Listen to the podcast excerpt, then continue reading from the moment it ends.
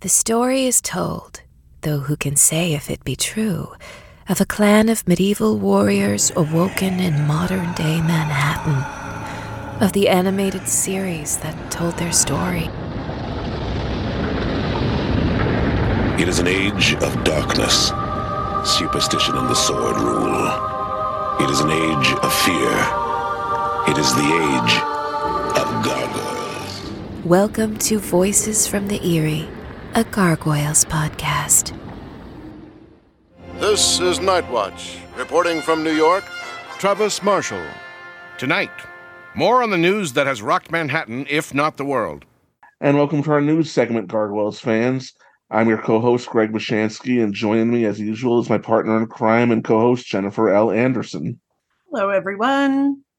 And joining us for this news segment is the co-creator, co-producer, and and the writer of the SLG and now current Dynamite comic books, and we're going to have a lot to talk about there shortly. Mr. Greg Weisman.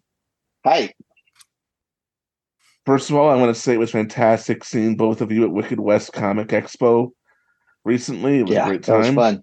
It was fun to hang out with you guys again.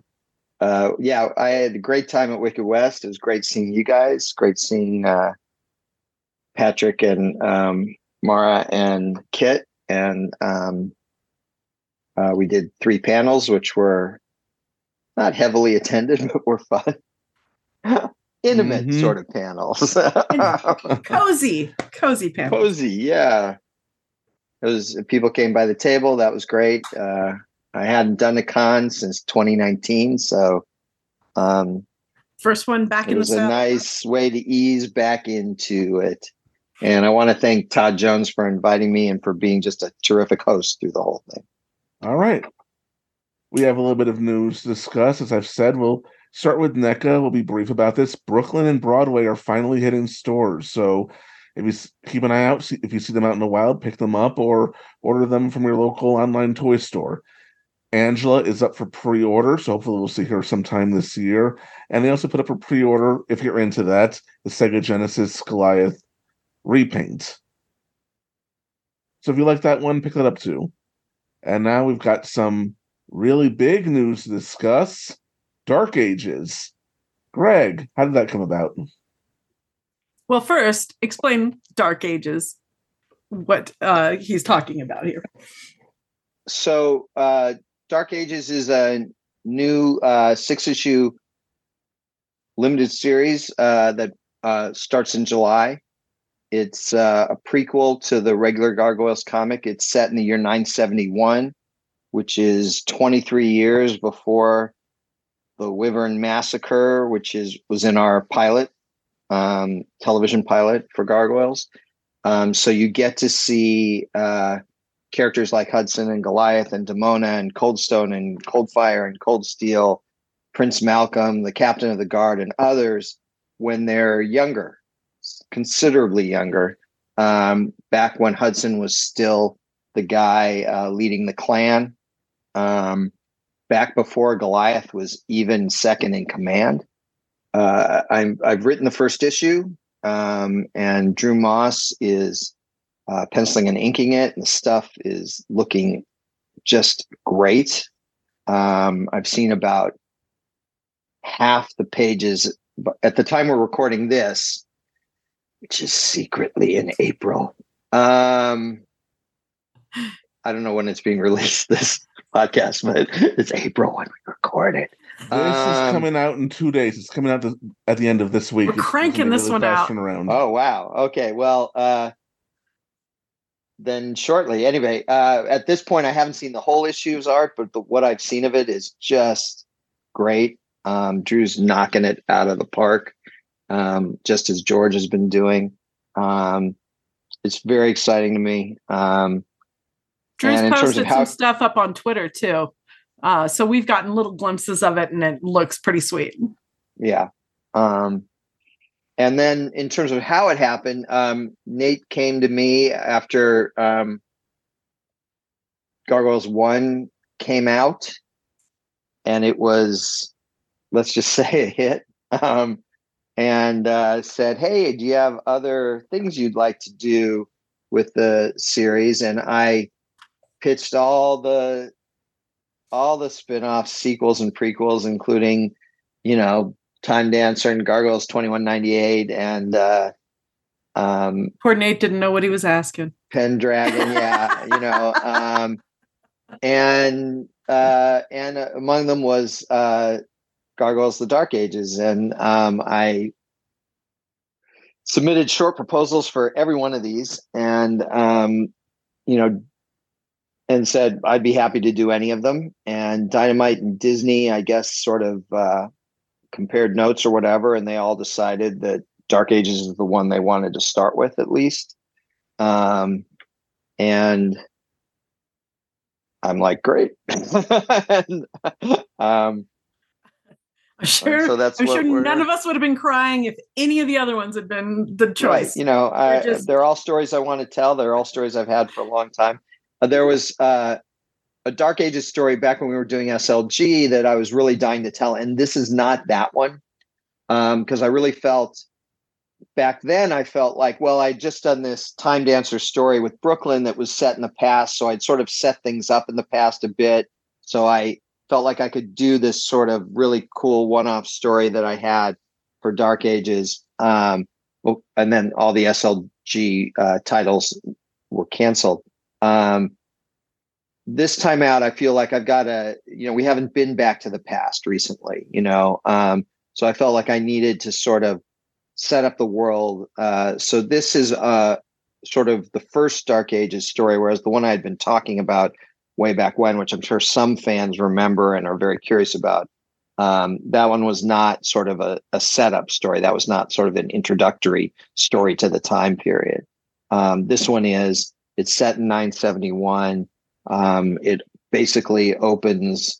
It's called Alliance. The six issue arch is called arc is called Alliance, and it uh, sets up the alliance between Prince Malcolm and um, the gargoyle someday to be known as Hudson uh, and launches right into a war. Uh, I'm having a lot of fun writing it. Uh, Drew's doing a great job on the art, so we'll just see what what happens. I'm halfway through writing issue two of that right now, um, and uh, it's fun. It's a different challenge, you know, but uh, but I'm enjoying it. So we'll see. Hopefully, you guys will like it too. Good to hear. I'm looking forward to seeing how the issue of the characters not having names is handled. People have been discussing that one for ages, so we'll see how that goes. And uh, more news issue five recently hit the stands, and we're going to discuss our own first impressions of it. And um, I will start by saying, Greg, that line from Hudson in on the opening pages when he described Goliath as the son of his heart Killed heart out. me.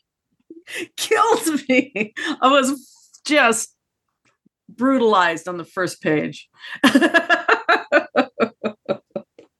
um yeah, that was uh uh I I literally got my copies today, so um, I mean I've seen it all already, but I haven't held it in my hand before now, and I haven't um, I haven't had time. Literally, I opened the box three minutes before this recording started, so uh, I haven't had time to look through it and make sure that there were no mistakes in it in the final print version. but I'm crossing my fingers that it all turned out all right. Uh, and uh, I did love did. the little uh Elisa getting all butthurt about it, but Matt being like, Hey, you know, if you weren't off doing crap by yourself all the time, you might have been in on it. right. hmm Although in some ways I can't help but think Matt is kidding himself just a little bit here because this is not a good situation for them at all. And um, Greg, I wanted to well, I, shake I your think hand. it- I think the point that he made that it's better with him in charge than him not in charge is a hundred percent true. Agreed. Agreed. But we'll de- we'll definitely see where this goes. I'll say, I'll have to add this. If I didn't already hate Margot Yale, I really hate her now. That scene in the courtroom with um, I'm blanking out on the uh, other lawyer's name now, but um, it was with Judge Toby Roblin Crest. and Toby Crest.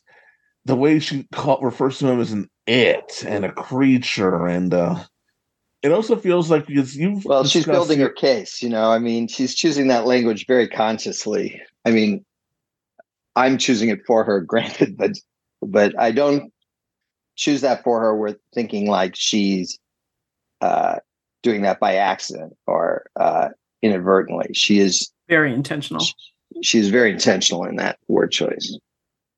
And she, I think she makes the point like right off the bat where she's like, well, you know, uh, you're saying human rights and he by definition is not human. So like that, so she's going to keep pushing that button.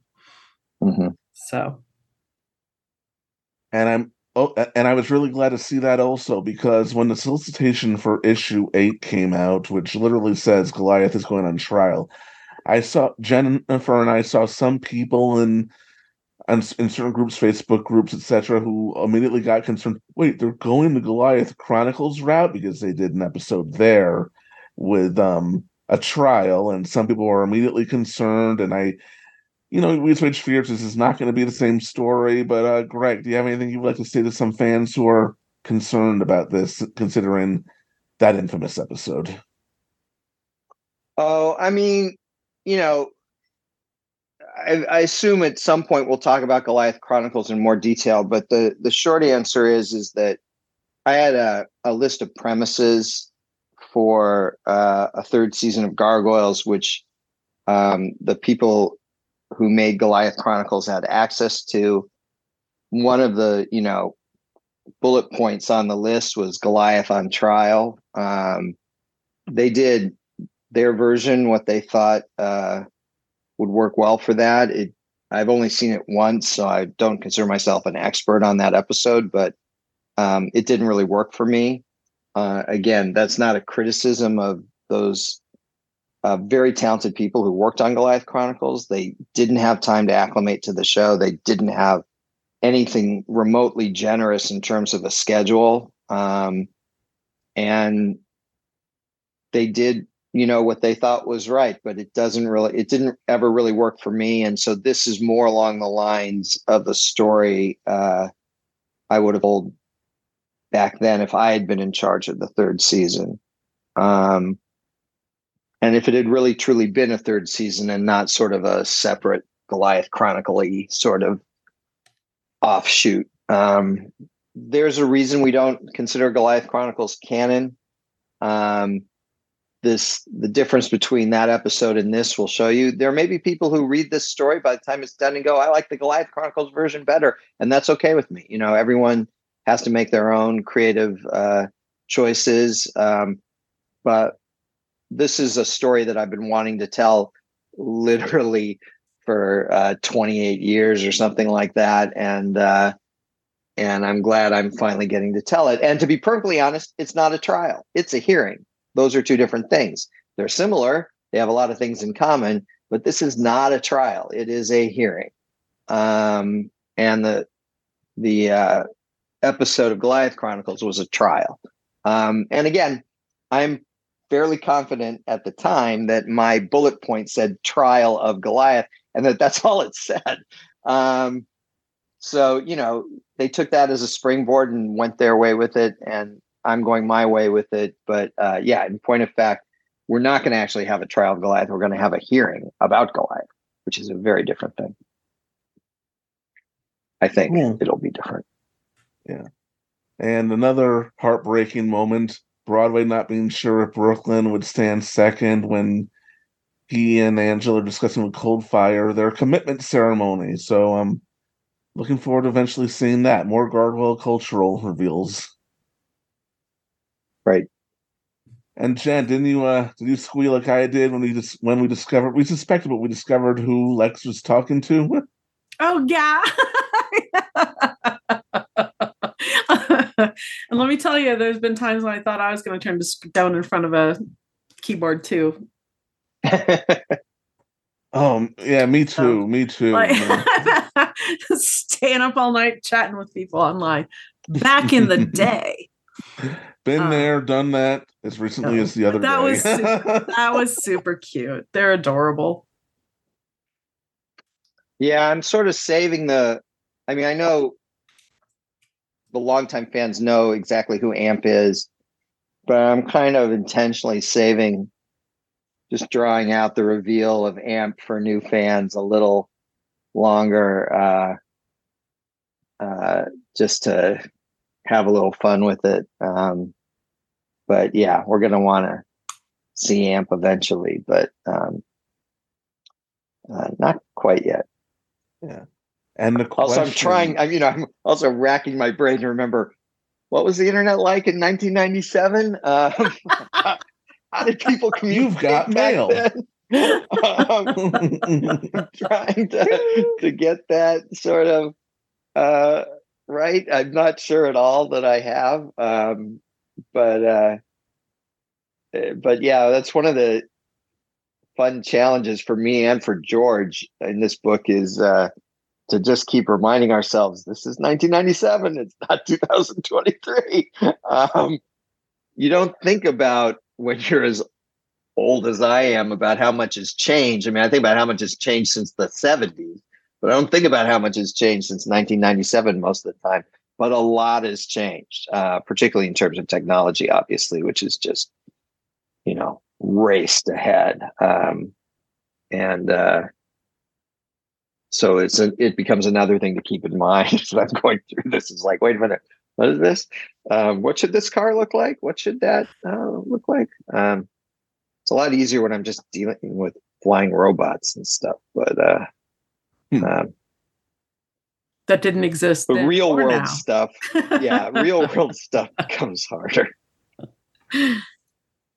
and some fun questions you've left us with, like um, who is uh, who paid for the uh, Gargoyle Task Force's new weapons and shoppers and uh, mysterious benefactors all over the place. I mean, I've got a couple of theories, but I'll keep them to myself. And uh, and uh, also the mystery from last issue, who was that silhouette who um was saying something must be done? And considering we're attaching this new segment to outfoxed i have an idea. All right, I'm right, well- tell you so.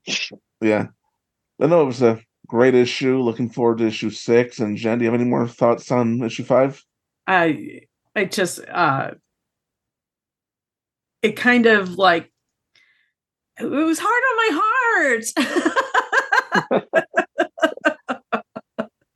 like, you know, Matt trying so hard to be the the, you know, that trying to help in this horrible situation and Hudson being upset that um Goliath was taken and and then Hudson going back and tattling is immediately um and then of course we all knew Brooklyn was going to try to go in for the the rescue um our swashbuckler. Um but then you know just you know no when Elisa shows up at the prison and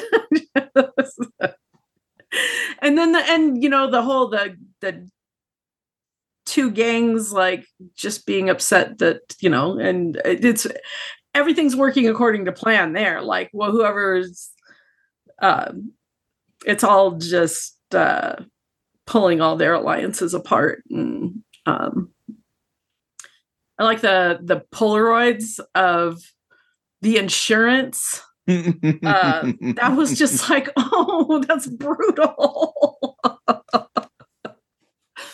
But yeah it, was- it was just it was i really enjoyed it. Me too. Yeah dino is effective even when he's not appearing physically in the issue.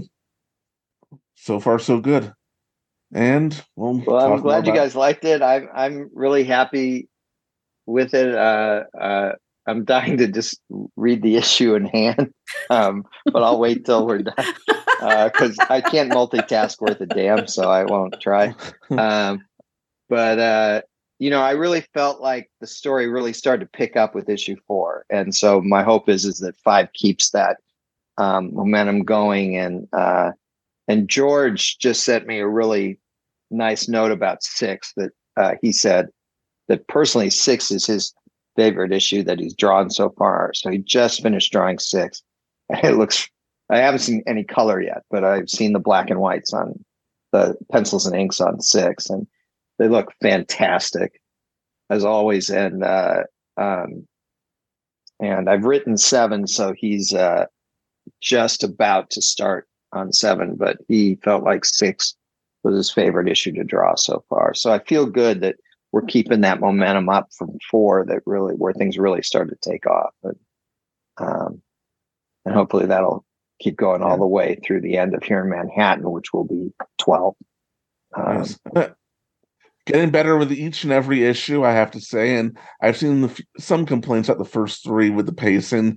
To which I say to them, "Well, that's because he had to reintroduce it after over a Yeah. decade. If it had been issues 13, 14, and 15 of SLG, they probably would have been paced and written differently." Oh yeah, I'm sure. I mean, but I, I try not to think about oh if onlys. You know, there there's too many. Where I mean, you know, if this had been we'd gotten a real third season and I had been kept on as a producer for it, a lot of these would have just been episodes, you know, um, and they would have been very different from how they are now. I was a different, was much younger. I was a different person then.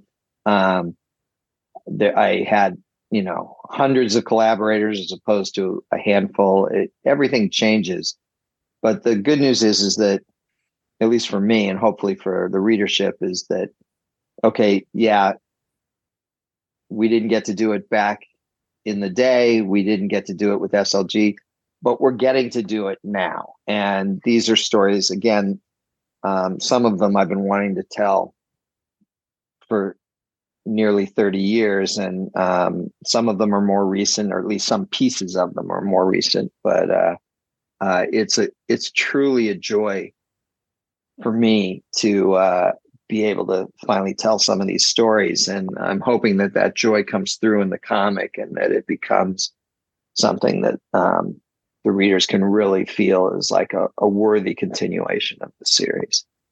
I think it is. For me, it has been joyous. So far, yeah, so far I'm just loving it.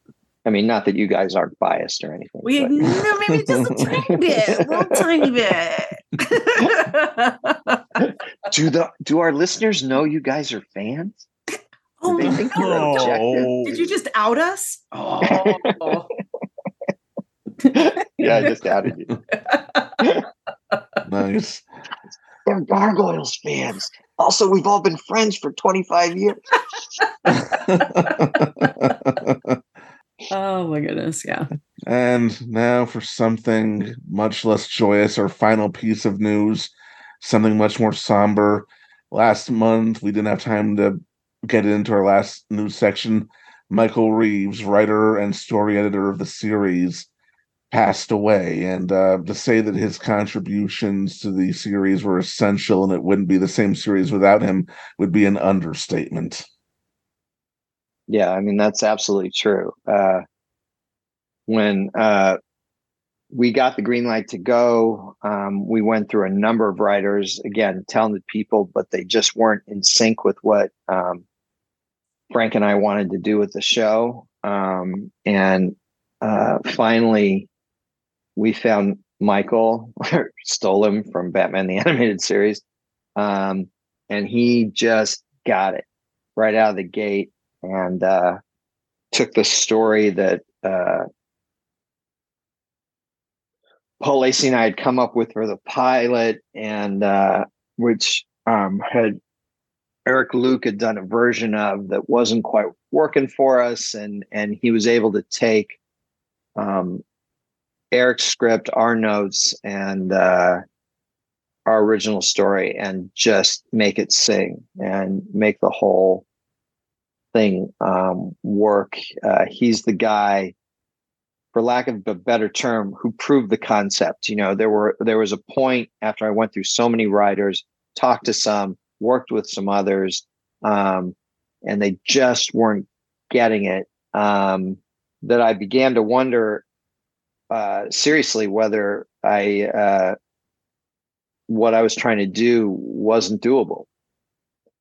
And Michael came in and and proved that uh, what we were doing uh, was achievable, worthwhile, and ultimately, uh, with his writing, fantastic. And then he went on to story edit all of the first season, and then which was 13 episodes. And then in uh, season two, when we expanded to 52 episodes, we added three story editors, including his wife at the time, Brynne Chandler Reaves, um, and then uh, Cary Bates and Gary Sperling. Um, but uh, but Michael still took on uh, a quarter of those stories, and in fact, out of the first 13 of the season, I mean, the, the first six he story edited completely because those were ordered before we increased the staff, and then he did a fourth of the everything following those first six. So he did more than a fourth of the second season, and um, his fingerprints are all over uh, the show. Um, and it would not be the show that um, you guys know without him. He was a phenomenally talented guy, phenomenally reasonable guy, um, and uh, you know, uh, smart, clever, contributed just a ton to uh, Gargoyles, um, and uh, he will be missed.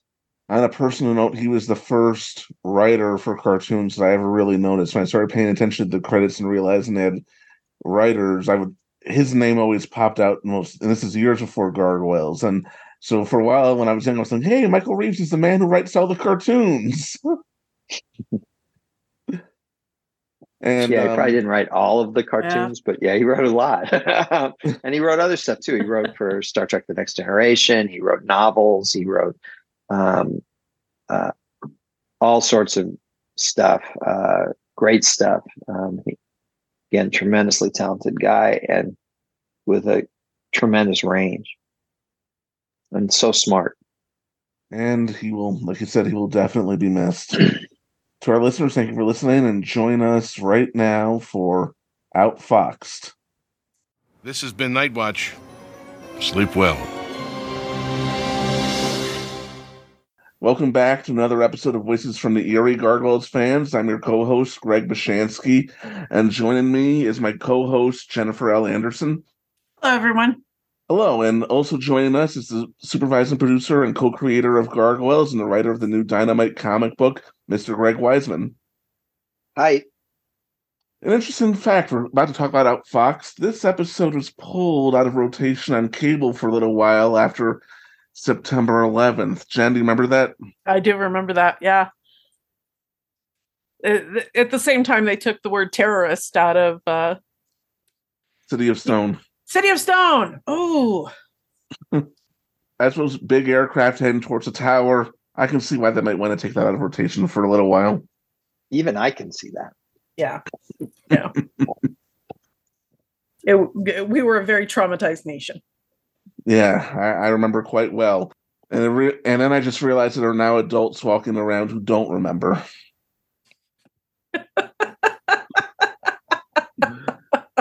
hey, we're discussing a nearly 30 year old TV series, and we were there when it premiered. So my my baby boy, my youngest, turned 26 this week. So congratulations. Feel old with me. Feel old. Don't start. Don't get me started. so this episode opened with an intriguing premise. You brought back the Air Fortress, and we talked a little bit about it in uh, Awakening. But what were the inspirations for this thing? I believe you said it was something out of a Miyazaki film. You mean uh, in this episode, or way back then? Way back then.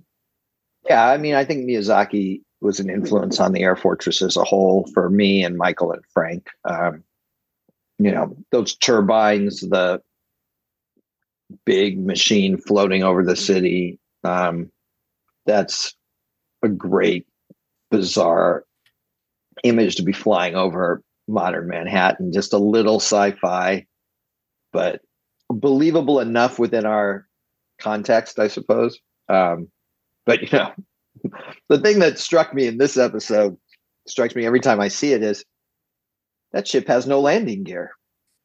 uh, you see it on the tarmac, which we'd never seen before because in season one, season yeah, season one, you see it in flight or you see it crash into the river, right? You never see it on the ground in a stable uh, situation. what you do here. And we were reusing the model, and that model has no landing gear. and it is just, it's got, you know, they added the little ramp to walk up the stairs to get inside. And the the propellers aren't going when it's on the tarmac. So it, it appears as if this thing is hovering and the only support it has to keep it off the ground is this little ramp that goes to one of the doors. And I just every time I see it, I'm reminded like, oh yeah, that came back and we had never created landing gear for this thing.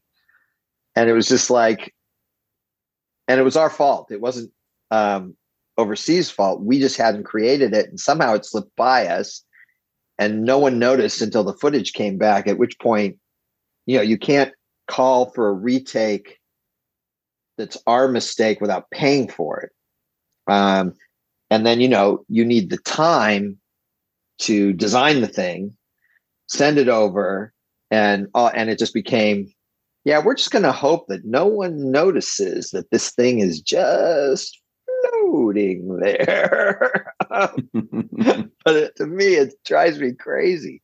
Just in case anyone was worried that the show was too perfect, here's proof. I was worried. Uh, Thank you for uh, pointing that out. Well, here's another little flaw, I guess. I Uh-oh. it stands out more and more each time. Kind of an excessive use of flashbacks to Awakening here. That's another thing that drives me crazy about the episode, which is that you know we have our previously, and because we had flashbacks within the episode, we didn't use any of those awakening flashbacks in the previously. It's all about Fox and Xanatos' relationship, which tips a lot, I think. And then you get into the episode, and we've got two sets of flashbacks that repeat them each other within the episode. And the second set was intentional. It's like, uh, you know, they turn on the monitor and they showed Goliath what he did wrong um, that was intentional and it's brief and it was just supposed to be a couple clips and fine. But in the first act, there's a big chunk of flashbacks, which I guess is Goliath's memory of the whole thing. And that's in there because the episode came back short. When it was boarded and timed, it was just short. And that's rare for any Greg Weisman production because I always wrote long. And it would drive my directors um, and timing directors nuts that I would write long. And they would go, You had to know this was long. And I'm like, I didn't. And they would say, That can't be true. You know, you're just lying to yourself. I'm like, No, because the page count is exactly the same as that, you know, because I always write to the maximum of whatever our page count was. And on Gargoyles, that was 39 nowadays i can't imagine doing a 22 minute episode in 39 i mean that's way long. Um you know and sometimes those episodes at those page counts would be long and sometimes they'd be right on time and once in a blue moon they'd be short and short is way worse than long you'd think it's the other way around because oh we've got to cut all this great stuff to get it down to time but short is even worse because it's like you've already built the thing what are you going to add that isn't pure padding?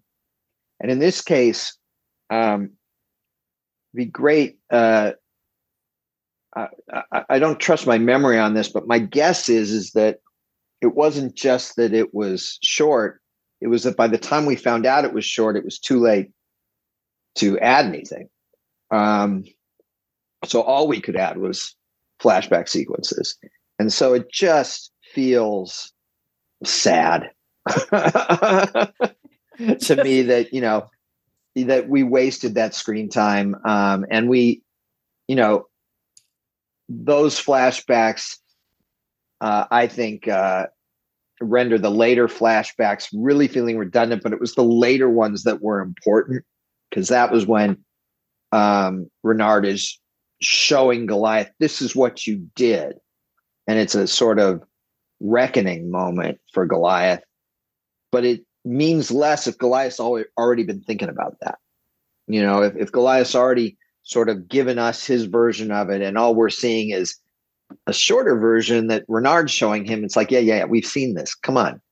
Um, so I think it it throws off the episode as a whole. I mean, the good news for me is that this episode is full of juicy stuff. Um, might not have our best animation. It obviously was too short and thus became padded. Um, uh, and you know, no landing gear. But um, uh, but still, uh, there's a lot of ju- great juicy stuff in here, which makes I think the episode still feel special and important, and not just a waste of uh, space or anything like that. Um, and great performances by a number of our regulars, our recurring, and a couple fantastic guest actors. Speaking of cool, the design work in this episode is excellent, and I realize each of those robots needs to be individually designed, and they designed a lot of robots. Each one, it looks industrial, like it has a different function, and a lot of thought was put into those. Yeah, I mean, not literally each and every individual robot is separately designed, but there were categories. There were, you know, the flying Cybots that attack Goliath at the beginning. There are the operational Cybots that, you know, helm the ship. There are the sort of guard Cybots that guard Goliath and little mechanical um, rover ones that are sort of the mechanics of the thing. So there were at least four categories. Um, but that was the idea to really, we didn't want it to feel like, oh, this is another guy who's got sophisticated robots like the Steel Clan or or something like that. That but that these were very specific, Utilitarian. yeah, utilitarian, different style. This guy, you know, we didn't want Renard to come across as just second rate Xanatos. We wanted a different flavor to both his personality and and to his technology.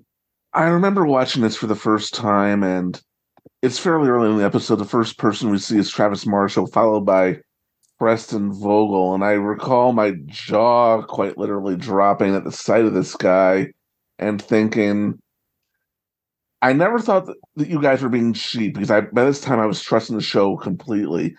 And I was thinking there has to be a reason here. There has to be something going on. And um, my first thought was that they were going to be revealed to be either they Brothers being Preston or- Vogel or Owen Burnett and Owen Burnett, brothers or cousins. And like honestly, my first my first thought was like they couldn't afford to get another character model. It is a different model, by the way. I Yeah. mean, it's designed intentionally to look similar, but it is a different model. but like I, you know, like that's like a first impression kind of thing. But then it was just I honestly thought that they were related somehow. Seeing the initial responses on the, you know, relatively new internet back in the day. Back at the I remember initially- Yeah. I remember initially being really pleased that people were like, you know, taking note of Vogel's similarities to Owen.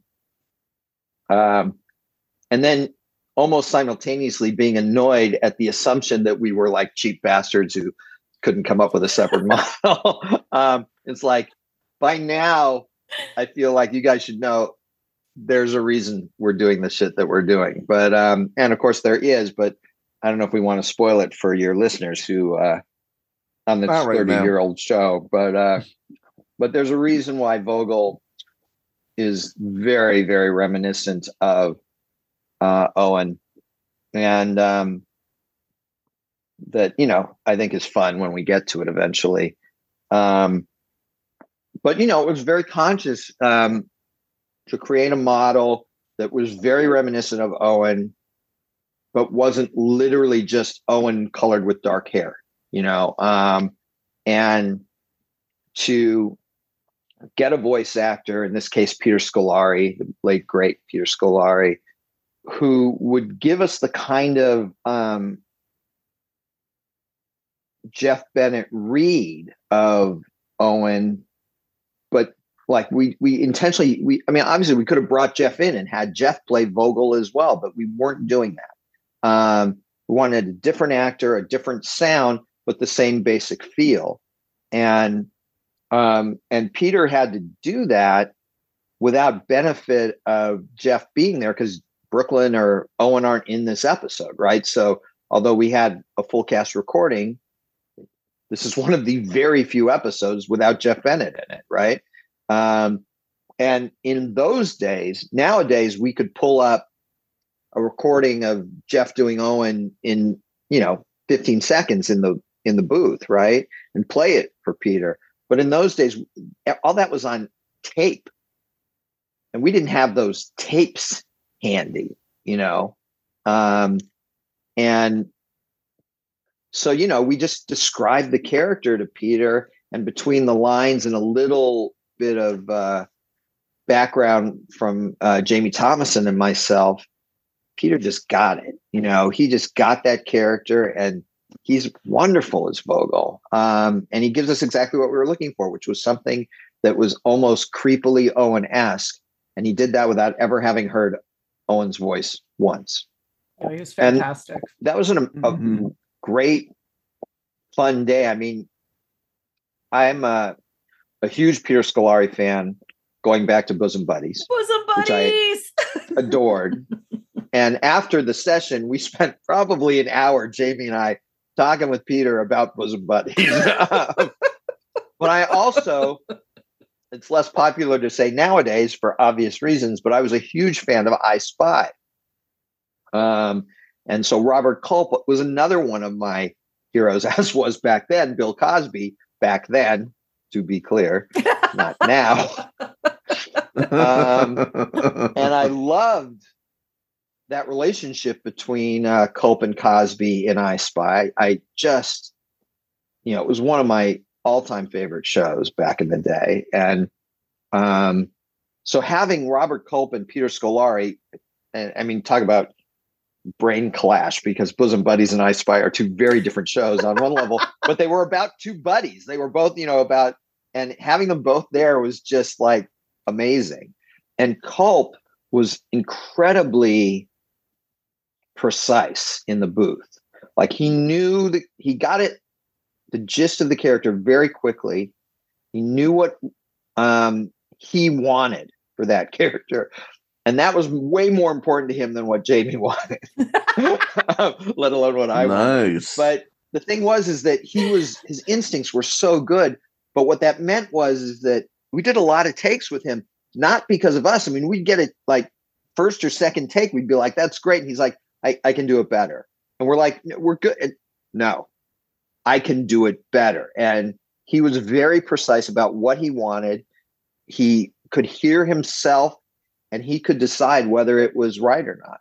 And what was became interesting is that Peter, who, you know, Vogel is this uptight, rigid guy, but Peter is not or was not. Um, Peter was loose and easy, but he got Culp's vibe. And keep in mind, um, 90% of, well, not that's not true, but all of uh, Halcyon Renard's lines, all of Culp's lines, were either with Goliath or with Vogel.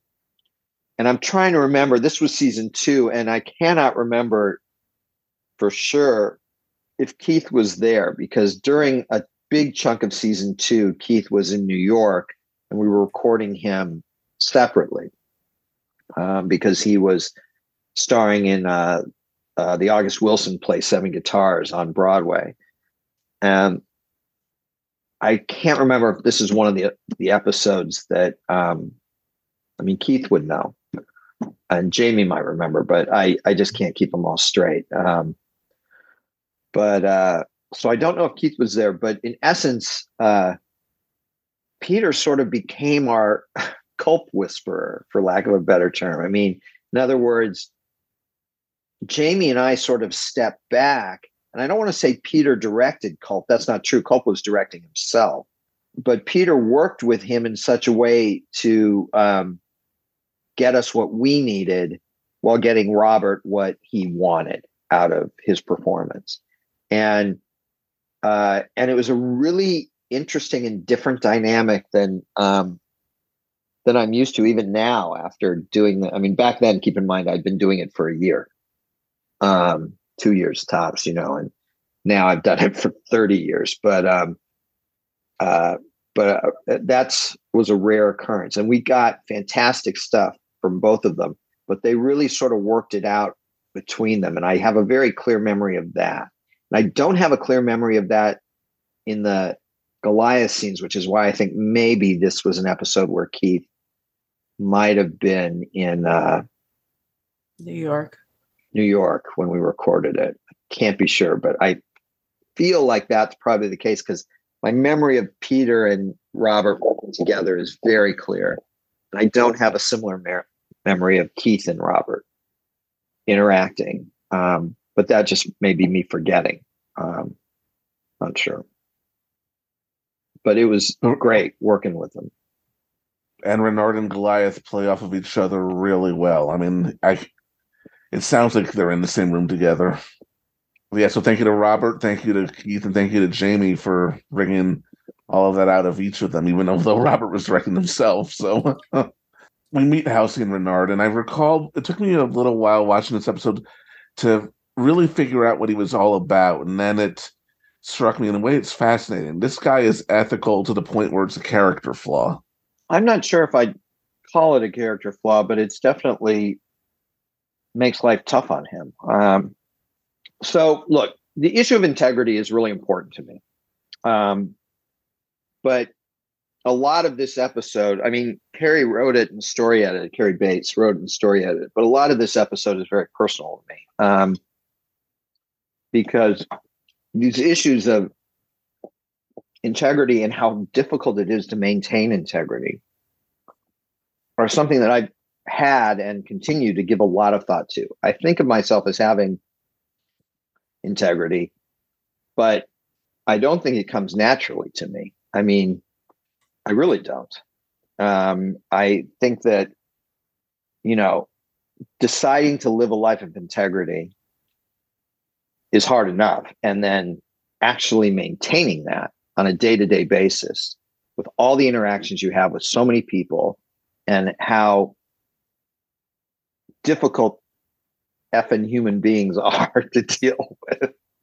Um, it it becomes hard to remember, let alone consistently behave uh, with integrity. You know, there's the casual stuff that we all do, myself included, about, hey, I'm uh, don't blame me for this, blame that guy, you know, or uh, I did the best I could. I don't know what to tell you. You know, um, just this act of not taking full responsibility for for things that you've done, or having, and some of these excuses are legitimate, having excuses for it and falling back on those excuses and still not taking your share of the responsibility. Um, those are issues that are really important to me. Now, what I really want to give Cary credit for is you know, I've got this soapbox that I want to stand on as a producer, right? Cary then takes that and turns that soapbox into actual dialogue that works and doesn't feel like someone's preaching. Um, at least that's what I think. I think Cary did a great job at taking these fairly intellectual issues that I wanted to cover in this story. And the thing that interested me about it is Goliath is a character and I think Keith would agree with this, who has just about more integrity than 90% of the characters you see in fiction, certainly 90% of the characters that I've written. You know, I, I very rarely write a character who has quite that much integrity. And yet to have someone else lecturing Goliath about integrity and have Goliath finally admit, you're right, I'm wrong. I thought that was sort of wondrous, you know, uh, this idea that even someone with Goliath's level of honesty and honor and integrity is capable of slipping, backsliding, and all sorts of things. And every once in a while, we need a reminder wait a minute, we got to course correct here. This isn't right. It's not okay to say that the election was all right, sorry, I won't go there. But um,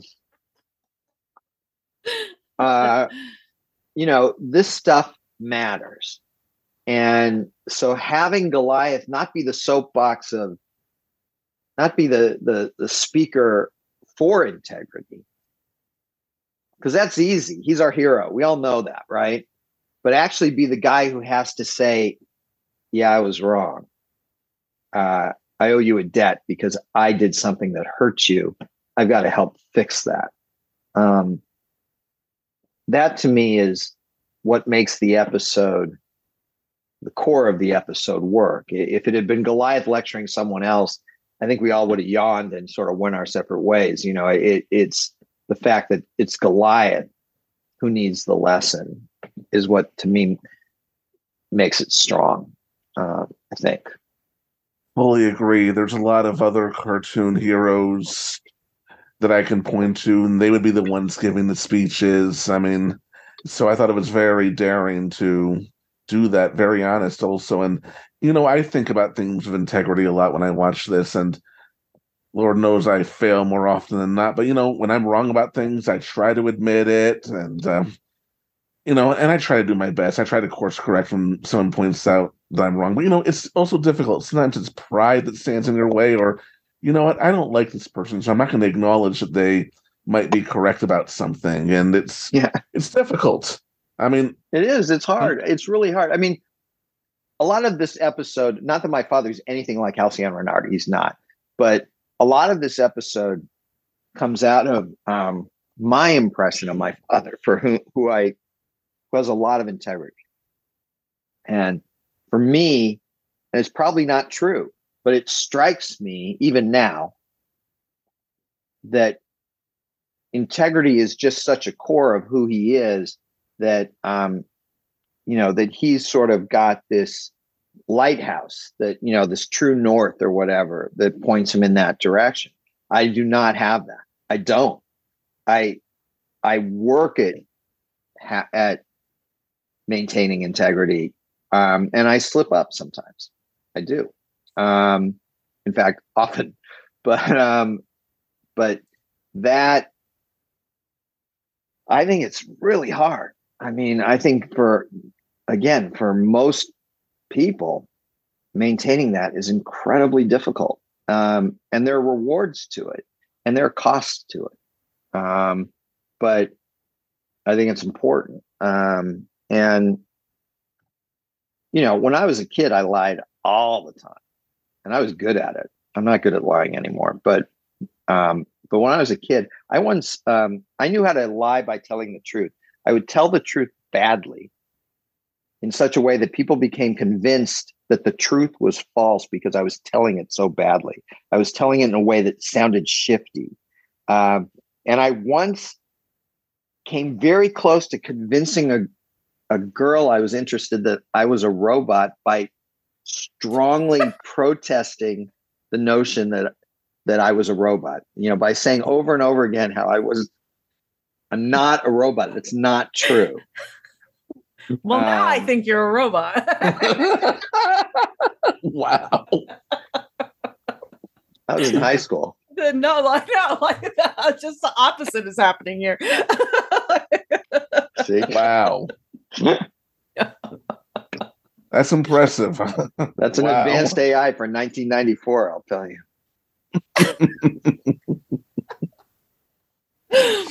oh my lord. But you know, I lying is not a good thing. No, generally a, speaking, I mean, I'm it's not a terrible liar. I can't.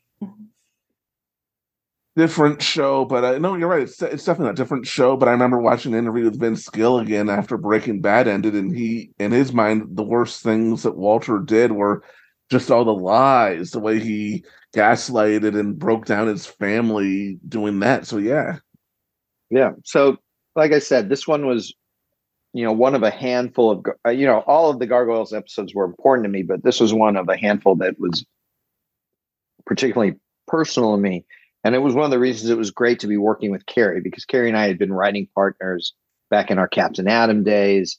And so he knew me uh, you know the internal workings of the Weisman mind better than than Michael or Brynne or, or Gary. Um, and uh, he was able to like i said sort of translate these speeches i wanted to give into dialogue that um, that uh, i think played and and had moment to it as opposed to just speechified.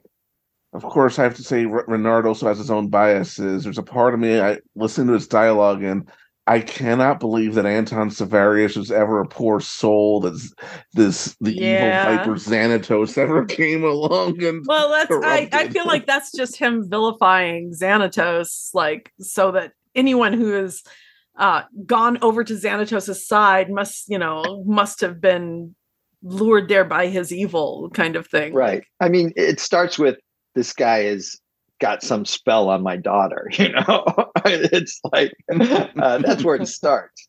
Then it, once you, you know, kind of refuse to acknowledge that maybe my daughter and he are just perfect for each other because you don't want to acknowledge that for very personal reasons.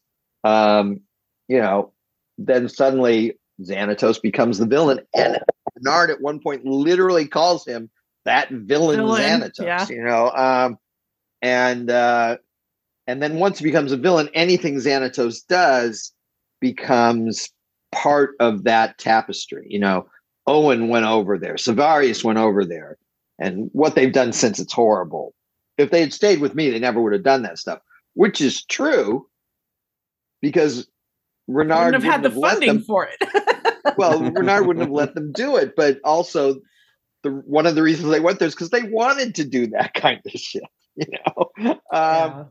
And uh, and then you know, Xanatos has in fact done some truly villainous things. He arranged for the gargoyles in episodes four and five to uh, trash three of Cyberbiotics installations, crashing Fortress One, stealing technology, and using them to build flying robots. You know, um, so you know, he's not all that wrong about Xanatos. it's just what he doesn't get that we all get is how charming David is. You know, he does not see the charm to David Xanatos that we do. That we forgive David almost anything because he's just so damn much fun.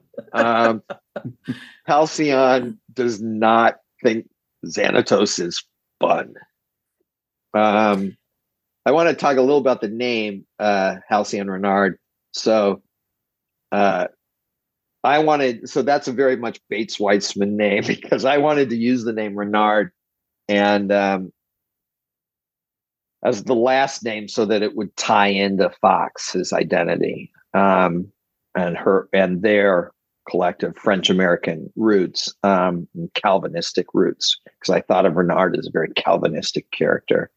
Um, and then uh, Cary comes up with the name Halcyon, and I'm like, that's quite a name. That's quite a mouthful. Halcyon. And I'm like, okay.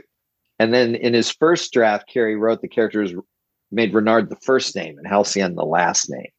And I was like, no, I don't want that because it said something different about Fox taking the name Fox.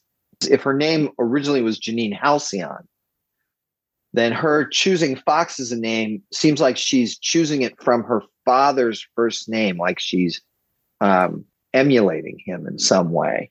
She's Fox Jr. in essence. But if Renard is just her last name, then um, she's just taking a piece of her identity and focusing on it. Something that already Um, belongs to her, Right. not something she's borrowing from someone else. Exactly. So, uh, so Janine Renard becomes Fox. Um, but I was wondering for you guys, I don't know if you remember. I mean, when you were introduced to Halcyon Renard and you heard his name, which happens, you know, four or five minutes before you even meet the character, um, did that clue you into any relationship between Renard and Fox? I mean, It- I I understand Renard is Fox, but I didn't put it together at all for some reason. I chose to take Spanish instead of French. Well, it doesn't mean Fox. Renard was a Well, yeah. famous sort of Renard the Fox. Renard the Trickster. I, I, I did not know Yeah. that story at the time. I know it now, but But yeah, so um, and you know, and I was hoping people wouldn't know. I you know, I wanted it to work in hindsight. I didn't want it to be so obvious that people are like going, "Oh, I bet that's that that's her father, you know, kind of thing. But in but you uh, know, if you're watching the episode for a second time, there are all these clues laid out throughout, both in the scene in the scenes with Fox and Xanatos, in the clandestine, you know, conversations between Fox and Vogel, and some of the things that Renard says to uh, Goliath. It's all there. And we were planting a ton of seeds. You know, he, he mentions Janine, but he also mentions Anastasia. And we don't explain who Anastasia and Janine are initially. By the end, you know who Janine is, but you still don't know who Anastasia was. But that's coming. And then, uh, yeah, I'm probably getting ahead of your outline, Greg, but, um, you know, the big revelation at the end, which um, when Xanatos says to her, Your doctor's calling with test results, and he's worried. Um, he because he's has no idea she's taken a pregnancy test. He so he's worried that, you know, is she sick? Is something wrong? Did anyone cue in to what those results might be, or did you sort of forget about it because we immediately moved on to action stuff on the on Fortress 2? No, that that that caught my attention. That one big time caught Mine my attention. Too. Like yeah. that was a that was a hook I was supposed to pay attention to. Like mm-hmm. But did you guess what the results were about? I mean, I had four kids at the time, so yeah, I, I kind of put my own like spin on it and what I thought it would be. That's what I thought it was also. You know, one of the things I like about this is we were talking about how Xanatos and Fox are perfect for each other, but I like seeing the subtle differences between them as well. He seems to be much more about acquisition than she is. I think she's way more about the game to the point where Renard even says at the end, you know, I would even give it to you now if you would just stand up and ask me for it honestly. And I have a feeling that Xanatos would urge her to do that just to avoid some of the trouble. But she wants the fun. What's the fun exactly. But, right. Yeah.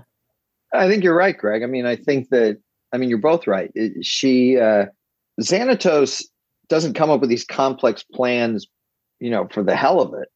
Um, they're necessary for him to achieve his end. If it's as simple as I'm going to ask you for something and you give it to me, then why wouldn't he do that? You know, in other words, um, I think that Xanatos would, in fact, uh, urge her to just ask for it if he knew that was a possibility. Um, but I think you're right, Jen, that, uh, you know, that's no fun. That's not the game. The game is, can I take it from him? You know, and uh, even if I have to you know destroy 90% of it in the process. Um, she'd rather do it that way. And um, and when she comes in at the end she's sort of like i nearly had you that time. So you know this isn't her first like yeah, go around not, with this like right. she's played and this game before. And she's shameless about it. I mean absolutely shameless you know? Um and by the time she arrives and he's had some time to think about all this, you know he knows who it was. whether or not Vogel told him, he would have figured it out anyway. Um, and so when she's walking up behind him, and you know, we wanted that to be a little bit scary. I'm not sure it comes off that way, the way it's animated, but um, you know, she tried to take the company, she failed. Is she now there to kill him? You know, she's use that acid to bust into the.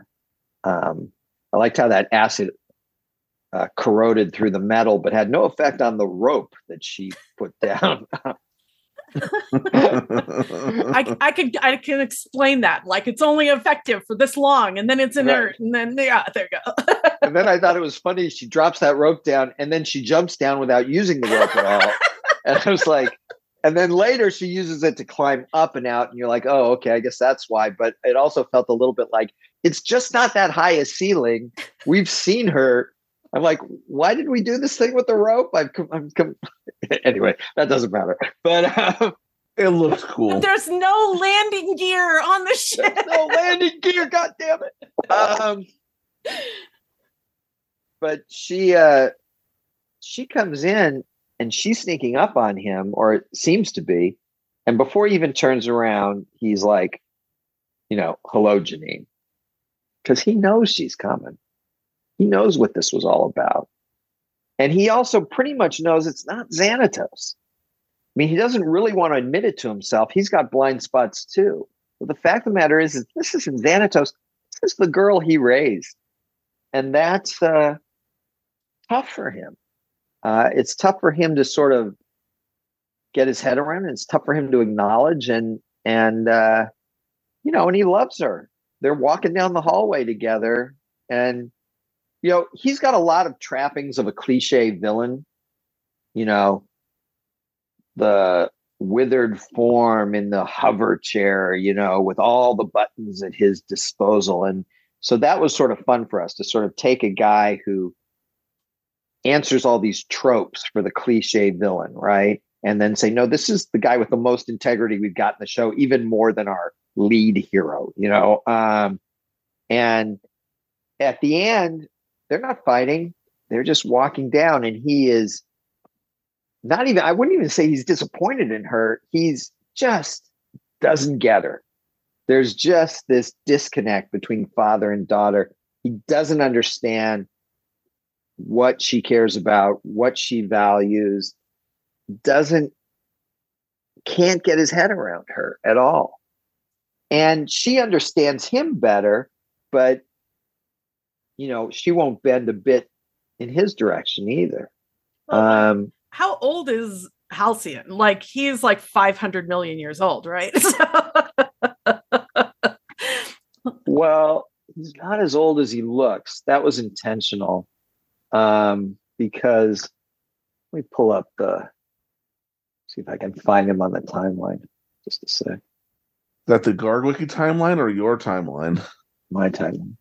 Nice. The one that I would give my left foot to have five minutes reading. So Renard was born in 1928. Um, Halcyon was born in 1928. So if this episode, I think, was set in 95. yeah. So he's, you know, he's not ancient, but he's not, uh, you know, not a kid either. Um, obviously. 1995 minus 1928 equals that equals math. Right. I'm I'm trying to avoid doing math. Give me a sec. He's 67. So um That's what I'm going to look like at 67 for sure. I mean, he's suffering um, from uh, MS, and and it is, you know, debilitating. Um, and so, in his case, at least, uh, not necessarily in the case of everyone with MS, but in his case, it, it, you know, he looks a lot older than he is. I also think back then everybody looked a lot older than we look now. Um, I'm older than Wilford Brimley in Cocoon. Um, I'm older than the Golden Girls. I'm older than What? Abe Vigoda in Barney Miller. Watch that Yes. Star Trek Next Generation up to the finale where they predict how old everyone will be in 20 years and they all look much younger than that still. We're all doing great. We're amazing. We are we are still smoking hot. So, uh, you know, there's a generational thing, certainly, and there's the sort of standard parent child divide that is its own trope, I suppose. But but you can also just see there is a fundamental gap in his understanding of her, um, though he is very aware on one level of her nature. And they're both stubborn as hell, which is one thing that that I find really creatively satisfying is that you can also see what they have Where they're common. alike, yeah. Yeah, I mean, it's easy to see where they're different, but it's not that hard to see how they're alike, and that to me is a lot of fun. And then I do think that- the revelation about her pregnancy is one of the true, uh, truly most subversive things we've we've e- we ever did on the show. It is. Um, We've we've talked about that a lot before, but you know what? This is the Outfox episode. I suppose we can go through that one more time. I mean, a I just love the sort of subtle double take way that we revealed it. It's not like, hey, I'm David, I'm pregnant. Yay, you know, kind of thing. It's like she just sort of says, well, maybe she she takes his hand, puts it on her stomach, and says, maybe you'll have better luck with the next generation. And he's like, what? you know. um, and he's like, that's right. You're going to be a grandfather. And she gets up and she flies away. And then it puts a different flavor on everything you've seen with her in the entire episode. Um, her practicing jujitsu or or whatever with David, her uh, phone call with the doctor, her uh, decisions about with Vogel about what to do um, about Fortress 2. All that stuff is just given a different flavor to it. And then, of course, it sets up a ton for what we've got going down the road. Um, and, but I do think just the fact of her pregnancy, I mean, again, I like how we delivered it here, but I think just the fact of her pregnancy was truly sort of subversive. I don't think any show was doing that in animation in the 90s before us. Mm-hmm. Um, uh, and I guess uh, I can't remember. Have I, I get have I told the story about Frank and I going to lunch with Gary? Yes, but it's out talking about so this. Go right ahead. All right. well, this is after out. Yeah. Yeah. This was months later. There had been some shows that were having some difficulty at the studio, and Gary had been really focused on those. And then he took Frank and I to lunch, and he was actually Gary Krisel was our boss. He was the head of uh, Disney Television Animation um, at the time, and uh, one of my mentors. And um, he said uh, he was actually apologetic. He's like, I, I've been focused on all these other things, and I haven't paid any attention to what's going on with Gargoyles. So just tell me what's been going on with the show. Oh, it's been going great. And we talked about production and and you know what are you doing creatively with it. And so we sort of went through some of our storylines and and said, and then you know, and Xanatos and Fox got married and they're having a baby. And he's like, whoa, whoa, whoa. You can't do that. Um, I mean, the marriage is okay. I guess two villains getting married, that's weird, but I guess that's okay. But uh, you, they, you can't give them a baby. I mean, you know, what are we going to do with that kid? We can't let two villains raise the kid. Um, that's you know horrible to leave this kid in the hands of villains but we can't take the baby away from his parents you i mean we just there's no good scenario here is what he was saying to us um, and uh, you know frank and i just sort of exchanged a glance. And the and i said to him he so he said don't do that. And i said to him we've already done it gary.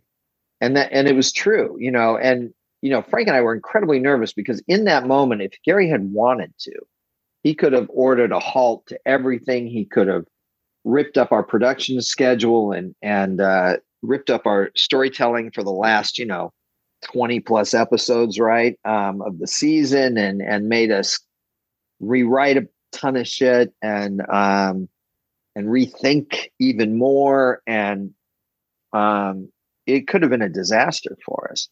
So we're like, Frank and I are just sitting there waiting with bated breath, so to speak, as Gary is just silent for a period of time, which I'm sure was like, I don't know, four seconds or something. But from our point of view, it seemed like it went on forever. Right. Yeah, exactly. And, um, and I mean, I knew exactly what was going through his head. There had been problems on Goof Troop, there had been problems on Bonkers, uh, all different sorts. Um, you know, and it all came out fine, I guess, in the end. Um, uh, you know, I got my issues with Bonkers, but that's a whole other thing. But, uh, uh, you know, there'd just been a bunch of shows that had gone through various crises, and I could tell what was going through his head, um, which was, uh, okay, I can, you know, put the brakes on Gargoyles 2 and tear that apart. I'll have one more show in trouble, schedule trouble and budget trouble and all this sort of stuff. And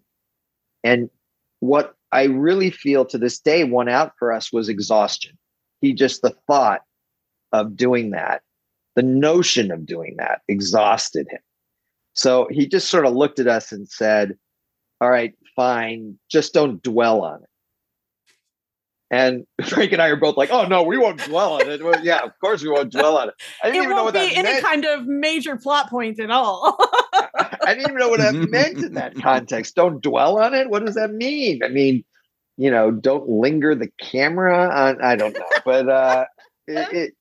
But we just said no, no, we won't dwell on it. We moved on, and that was fine. But yeah, we had a moment there where the whole thing nearly fell apart, and um, and I'm so glad it didn't because I think it, it's one of the most satisfying aspects of uh, the latter half of season two um, is everything surrounding um, the birth of Alexander um, and uh, so much great storytelling and character stuff came out of that notion, which in turn came out of the notion of Fox being in love with Xanatos and then that that you know came out of a voice recording session um, and and it really brought us a great character in Fox. Whereas you know our original conception of Fox is she's the leader of the pack, you know she's you know she's dangerous, blah blah blah, but she wasn't necessarily I'm going to say all that interesting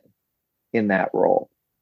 But as Xanatos' wife and equal, and as the mother of excuse me, as the mother of Alexander and the daughter of Halcyon and Anastasia, particularly given who they turn out to be down the road, um, that gave us a phenomenal character um, in Fox. That, of course, Laura San Giacomo did a just a wonderful job in this episode and every episode at just bringing so much innuendo and subtle sort of uh, Deviousness and deviousness and and danger and um, but it's sexy, just- sexy danger. Like she's Right. just I mean, and you so just- good. you just really felt like who could possibly be mate to Xanatos? You know, who could possibly be his equal? And you're like, she could.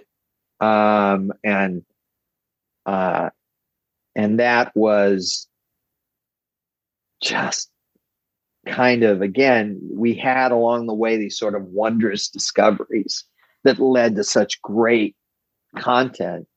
And uh, you know, even today when I'm writing gargoyles for the comic, you know, when I've got a scene with Fox in it, I've got Laura's voice in my head, and and um, you know, we haven't had a an issue that's focused on Fox yet, but we will eventually, uh, if all goes well. And uh, and uh, but just even just you know one or two scenes that we've had with her and, and the little bit of dialogue she has, it's just this is a fascinating character. And uh, so I'm glad all our plans weren't derailed at that one lunch. Same. Same. I also have to point out there's some fascinating character moments with Xanatos here that are a bit subtle. It's almost like he's trying to um not talk her into doing it, but he's in effect giving her permission to um pull the plug on this scheme in a way. Do you really want to hurt your father like this? I have a feeling he's thinking about his own relationship with his father. Yeah, I think that's true. I mean, they've both got these sort of fraught paternal relationships, but they're almost polar opposites, you know. Um, Xanatos, though he probably wouldn't admit it, is still trying to impress his father. And- but- Um, but, again, like he's his dad's very much about integrity as well. mhm. So like Um, it's, it's similar, but like in a different angle. different flavor. Yeah.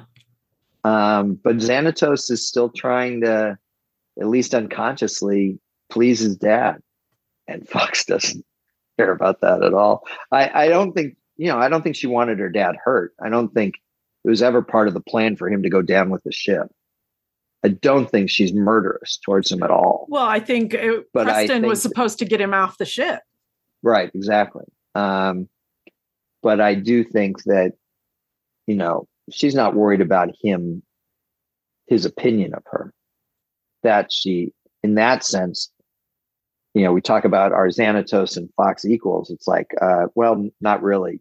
She's up here. He's over here. She's way more evolved than he is. um, you know, uh, and even in the, you know, the jujitsu scene, um, you know, again, we were very careful to show that physically they're equals as well. You know, um, if he takes her down on one throw, she's taking him down on the next one. Um, and that seems always fun for me because um, my kids were lit when my kids were little. Um, we dressed them up as Fox and Xanatos at one of the gatherings, but we didn't have full costumes for them. But they both took karate, um, and so they uh, so they uh, dressed up as Fox and Xanatos in their gi. Um, which was so every time I see that scene, I just think of my kids who are, you know, grown ups now living on the damn East Coast. They do that. Kids do that. They turn yeah, into grown ups. I don't know who gave them permission for that. I don't know. Another great moment in an episode full of them. I Vogel's turn. It doesn't feel forced or sudden at all. Now, I'm a cartoon villain. What's his name? to, to, our audio, Garrett. Hmm? As I to our audio listeners, Greg was just holding up his pet cat. but really, Vogel's turn, it didn't feel forced. It didn't feel sudden at all. You have a feeling these two worked together for a long time, and Vogel, despite himself, despite what he's planning to do here, respects the guy, cares about the guy it makes me wonder how Fox pulled him into this in the first place. Like, what was promised him? Like, we, I, you know, we get that there's money, but I feel like there needed to be more there than just that. Um, for for someone who is so in tune with Halcyon to turn on him like that. Yeah, I mean, you know, I think, and I don't mean in the sense of sex, but I think she's got a seductive personality you know there is nothing not seductive about her right i mean exactly so i mean it it and i and i don't mean she was trying to seduce him in the literal sort of like to sleep with her kind of sense. I don't think that's it at all. But i think she probably had a knack for figuring out um, what it is he wanted what it is he believed he needed. Um, and you know and who knows what the pitch was, but it might have included, you know, this whole Fortress 2 thing was this was hubris, you know, it was arrogance. You know, the need for this flying science lab is preposterous. You know, um, it's symbolic of his power and authority, and it's a ridiculous expense. And so he's clearly leading, you know, he's getting up there, he's sick, he's leading the company in the wrong direction and it's going to be my company. We both know that vogel right? You know you know he's going to leave it to me in the end. Um so why don't i get it now before he goes nuts and builds a fortress 3 you know? Um and i don't even know that Cary and i talked about it in even that much detail but that's the basic idea is that um, it's hard not to be vulnerable to Fox because she's so smart, you know, and and uh and again, you know, it is a family business. Um and Vogel uh has been working for the family for a long time, longer than Owen's been working for um Xanatos. And with a more human motivation set that Owen has. So, you know, uh, and a a shorter uh, view of the world than Owen has. So it becomes, I think, a little easier because Vogel is only human in the end for him to be uh, susceptible to all that Fox had to offer, both in terms of fiduciary rewards and whatever logic she presented. And Goliath scaring a confession out of him is one of my favorite scenes in the episode. yeah, it's it's fun. I do wonder. I'm actually kind of this episode. I was actually kind of impressed with Goliath. Like, how did he put together that Vogel was behind it? Was it because Vogel was accusing him? Um, Setting like him up. Must, yeah. So it occurred to him, well, I know I didn't do it. So who's the likely suspect? Well, it's not one of these robots. The robots were infected, but it's not like they came up with this idea. It clearly wasn't Renard. Maybe it's the guy who's been telling Renard that it was me. Um, but it's still for Goliath, you know, who isn't a detective. He's not Broadway. He's not, you know, um, he's not, he doesn't have the sort of you know uh, logical mind that Lex has or the agile mind that Brooklyn has. It, it, it's a it's it's kind of impressive to me. You know, um, I don't Goliath is smart, but I don't think of him as being sort of like a uh, someone who's good with puzzles. You know, um, someone who uh, makes that intellectual jump. But maybe it, it wasn't that hard to jump given the lack of suspects. I mean, I don't think Goliath, for example, knew, oh, and Fox was behind it. You know, I don't think there's any way he could have known that. No. I think he just knew who was immediately behind it. And then I love Goliath's little sort of corrective to Halcyon at the end. After Halcyon's been sort of lecturing him for most of the episode, Goliath sort of says, I think your idea is right, but I think you've got everything backwards. You know, it's not the robots, it's not the cybots that um, you can count on. You can't count on them at all because they're at the mercy of whoever programs. One chip it's, and they all went haywire. Right. Um, whereas Vogel had the opportunity to complete this betrayal, but he was capable of changing. And and uh, and Vogel has that great line Peter Scolari reads so well because it's so subtle, but it's all there.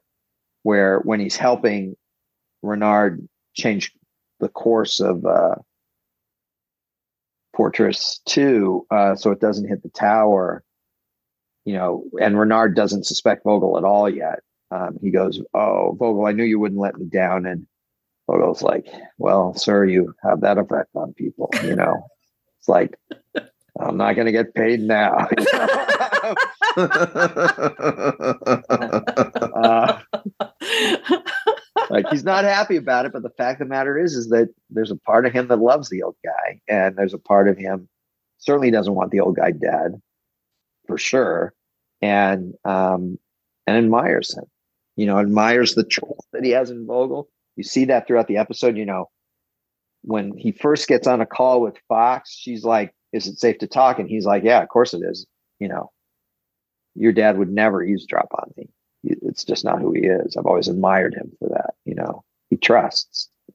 Um, and uh, so there's a lot to admire about Halcyon in a package that, you know, makes it difficult to love him, you know, um, easy to admire him and sometimes difficult to love him. But underneath it all, you get the sense that Fox does love her father, that Vogel does love and respect his boss. It just, uh, took some course correction.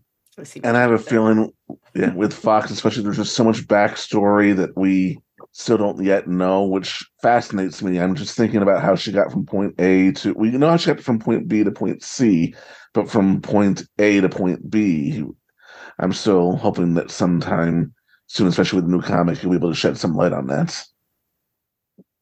Maybe. that depends on you know if the books keep selling. You know, and, um, and so in the end, Goliath gets to walk away with an, another human friend. That's right. Mm-hmm. And that was important to us too. I I absolutely love that line though. A ship for a ship? No, no, we're not even. We're friends. Um. So, uh, and in uh, so on top of this all, uh, we've managed to get another ally for Goliath. Take that, Fox. Yeah, and that was like I said, that was sort of important to us that it, uh, as much as Elisa might have liked to have been their only friend, as we'll see coming up. Um, oh, I've got thoughts on that sure, next time. Right, but uh, uh, you know, it was important that um, Goliath's mindset is is that if we are good and do what we, you know, if we protect this castle, Manhattan, and we, um, in essence, act with integrity, which is thematic, obviously, to the episode, um, that slowly but surely the humans will come to see us for who we really are, not as monsters. And so it, it becomes important as opposed to, you know, always returning things back to the way they were at the beginning of each episode, you know, um, that the story's always advancing, and that includes Goliath getting a new friend. It includes Fox now being pregnant. We always want to advance the story for our characters and not leave it as, oh, I've got to return this to status quo antebellum, you know, uh, with each episode and and that step by step our characters are going to get more and more allies they're also going to get more and more enemies because you know it's an action show but um, but uh but we always wanted to balance that with more and more allies and and again that's where renard's tropish appearance you know um helps us out because you know you sit there and you realize over the course of the episode, oh, this guy isn't the villain. We thought he was the villain. He's sending robots out to shoot Goliath. We thought he was the villain. Um, and then it's like, oh no, he's not the villain. It's Vogel and Fox who are the villain. But it's not just that he's not the villain. He's actually become their newest friend. And that's going to matter down the road. And I hope we see him again in the comics sometime too. Me too. Keep sales up, everyone. mm-hmm. All right. Is there anything, any note that we didn't hit yet on this episode?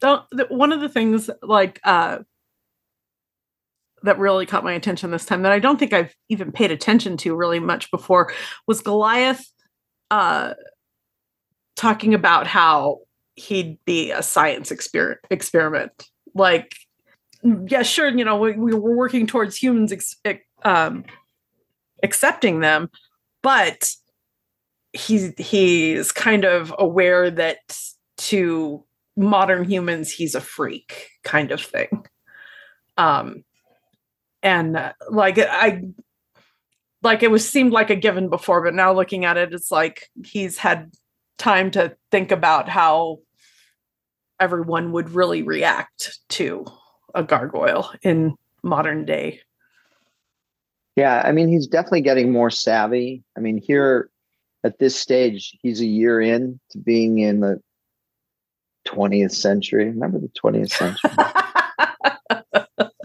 mm-hmm. I, I grew up in the 20th century.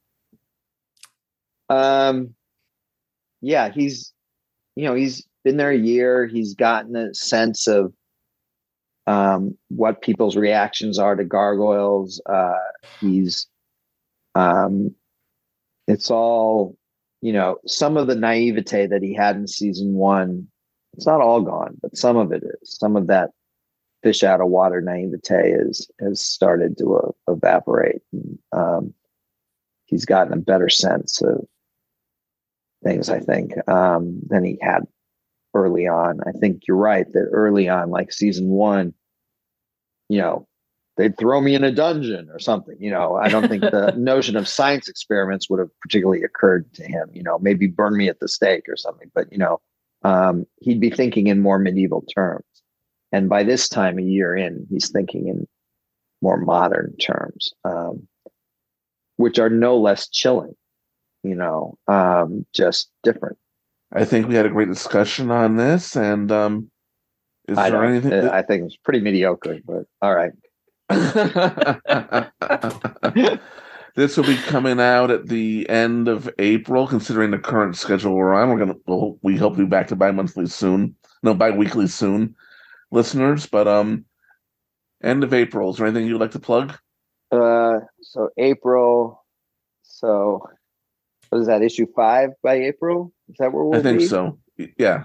So yeah, issue five of Gargoyles is out, and if you haven't picked them up already, issues one through four are already out there and available. Um, I'm really uh, I finished the script issue five, um, and I'm really happy with it. Um, and I've seen at the time we're recording this, I've seen um, the art for issue four, all the art for issue four, and it is uh, George has just knocked it out of the park. I think on issue four, and uh, um, he's working on five as we speak. Um, but four, I'm just so excited for everyone to see. Four, three just came out, and response has been pretty good. I'm pretty happy, but uh, I can't wait for people to see four because this is when I think the book really kicks into gear with issue four. Excellent. So by six, by five and six, we should be rocking. yeah, we'll probably have our first impressions of issue five at the beginning of this.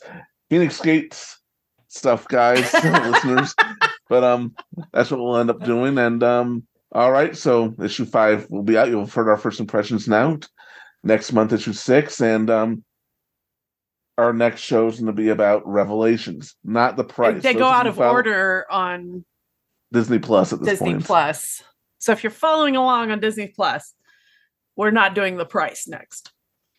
We'll get to it. It's a great episode, but not next time. But we're going to have fun with Matt Bluestone next time. My boy. Little And- Maddie.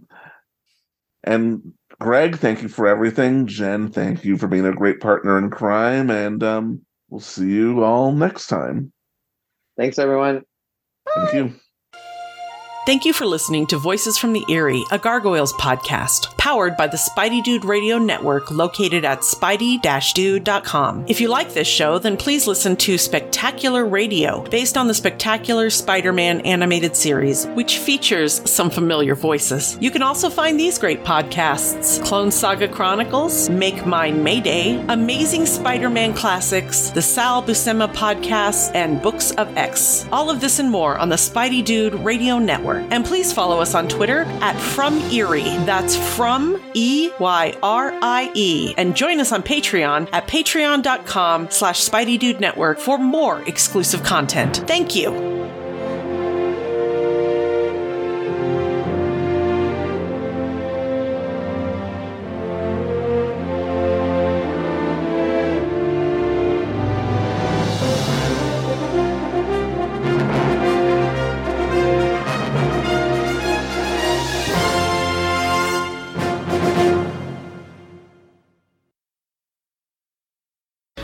Oh, Daddy, you and your integrity. Asking for it wouldn't be any fun at all.